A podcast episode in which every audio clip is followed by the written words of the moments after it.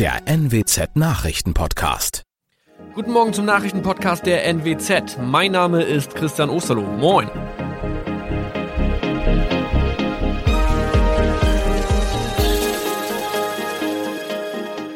Und das sind unsere regionalen Nachrichten am Morgen. Die Grünen wollen Moorstraße in Oldenburg umbenennen. Viereinhalb Jahre Gefängnis für Falschgoldhandel. Und Landkreis Kloppenburg meldet ersten Omikron-Fall. Der Name Moorstraße könnte laut den Oldenburger Grünen rassistisch aufgefasst werden. Deshalb fordern diese eine Umbenennung. Die Straße wurde allerdings nach Hermann Moor benannt, einem der ersten Siedler in der Gegend. Um Missverständnisse auszuschließen, beantragen die Grünen eine Änderung in Hermann Moor Straße. Dann müssten alle Anwohner ihre neue Adresse in ihren Pässen angleichen. Außerdem müssten Polizei, Feuerwehr, Rettungsdienste und Anbieter von Navigationssystemen informiert werden. Die Stadtverwaltung schlug vor, ein Zusatzschild mit Informationen zur Person Hermann Mohr anzubringen. So könne man alle Irritationen beseitigen.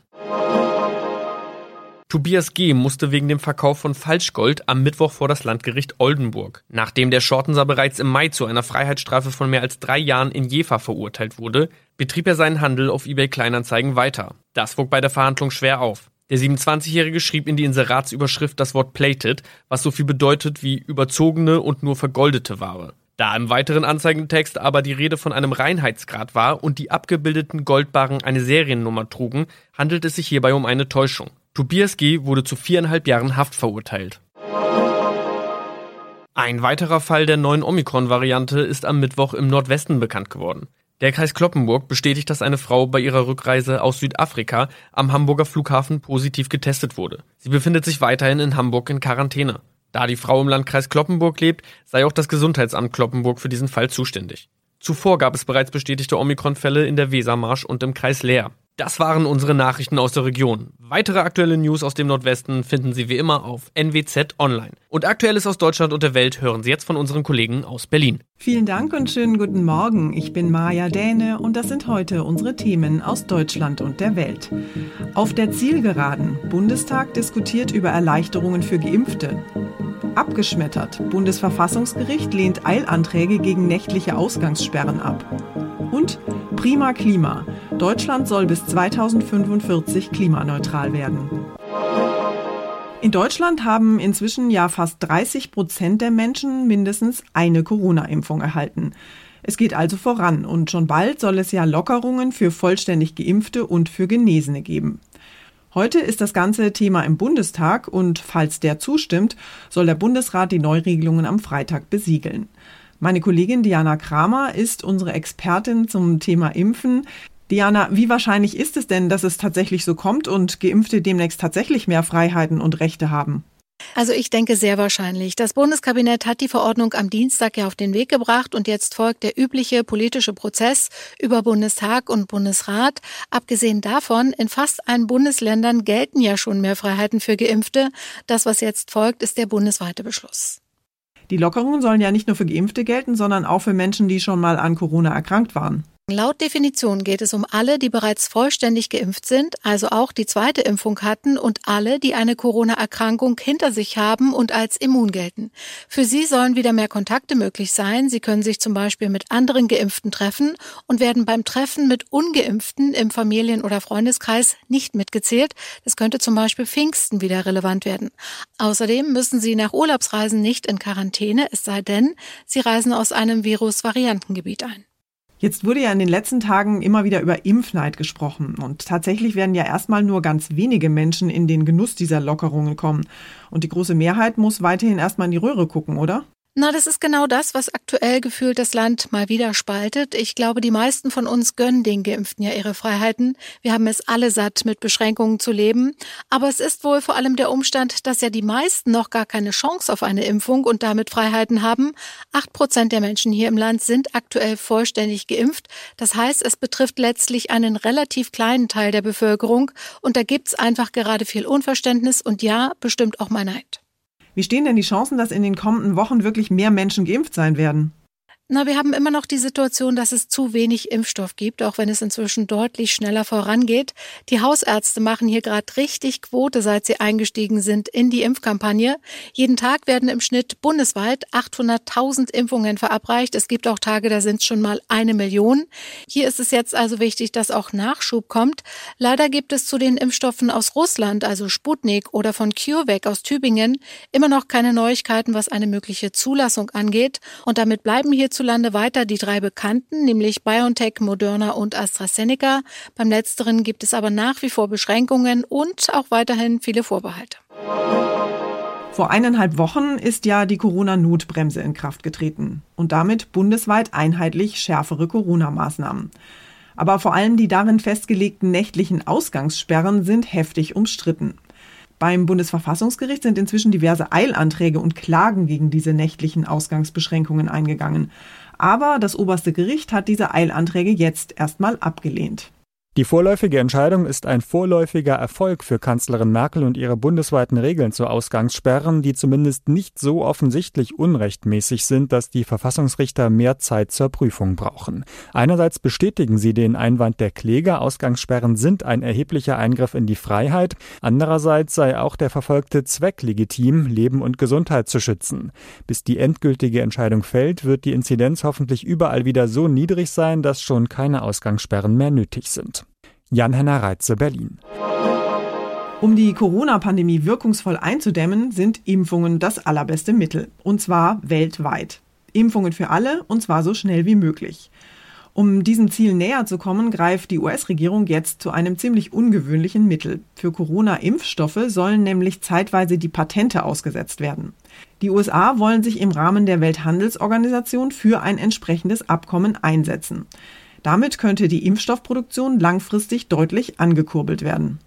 Die USA sind generell starke Verfechter des Schutzes von geistigem Eigentum, aber extreme Situationen erfordern extreme Schritte. Es geht darum, so viel Impfstoff wie möglich zu produzieren und unters Volk zu bringen, in allen Ecken der Welt. Mehr als 100 Mitglieder der Welthandelsorganisation wollen die Patente für die Impfstoffe aussetzen, damit mehr Länder langfristig selbst mehr Impfstoff produzieren können. Die Pharmaindustrie protestiert und kritisiert, dass viele Firmen für die komplexe Herstellung der Impfstoffe weder qualifiziert noch ausgerüstet seien. Tina Eck, Washington. Und wir haben noch ein wichtiges Thema, das ausnahmsweise mal nichts mit Corona zu tun hat.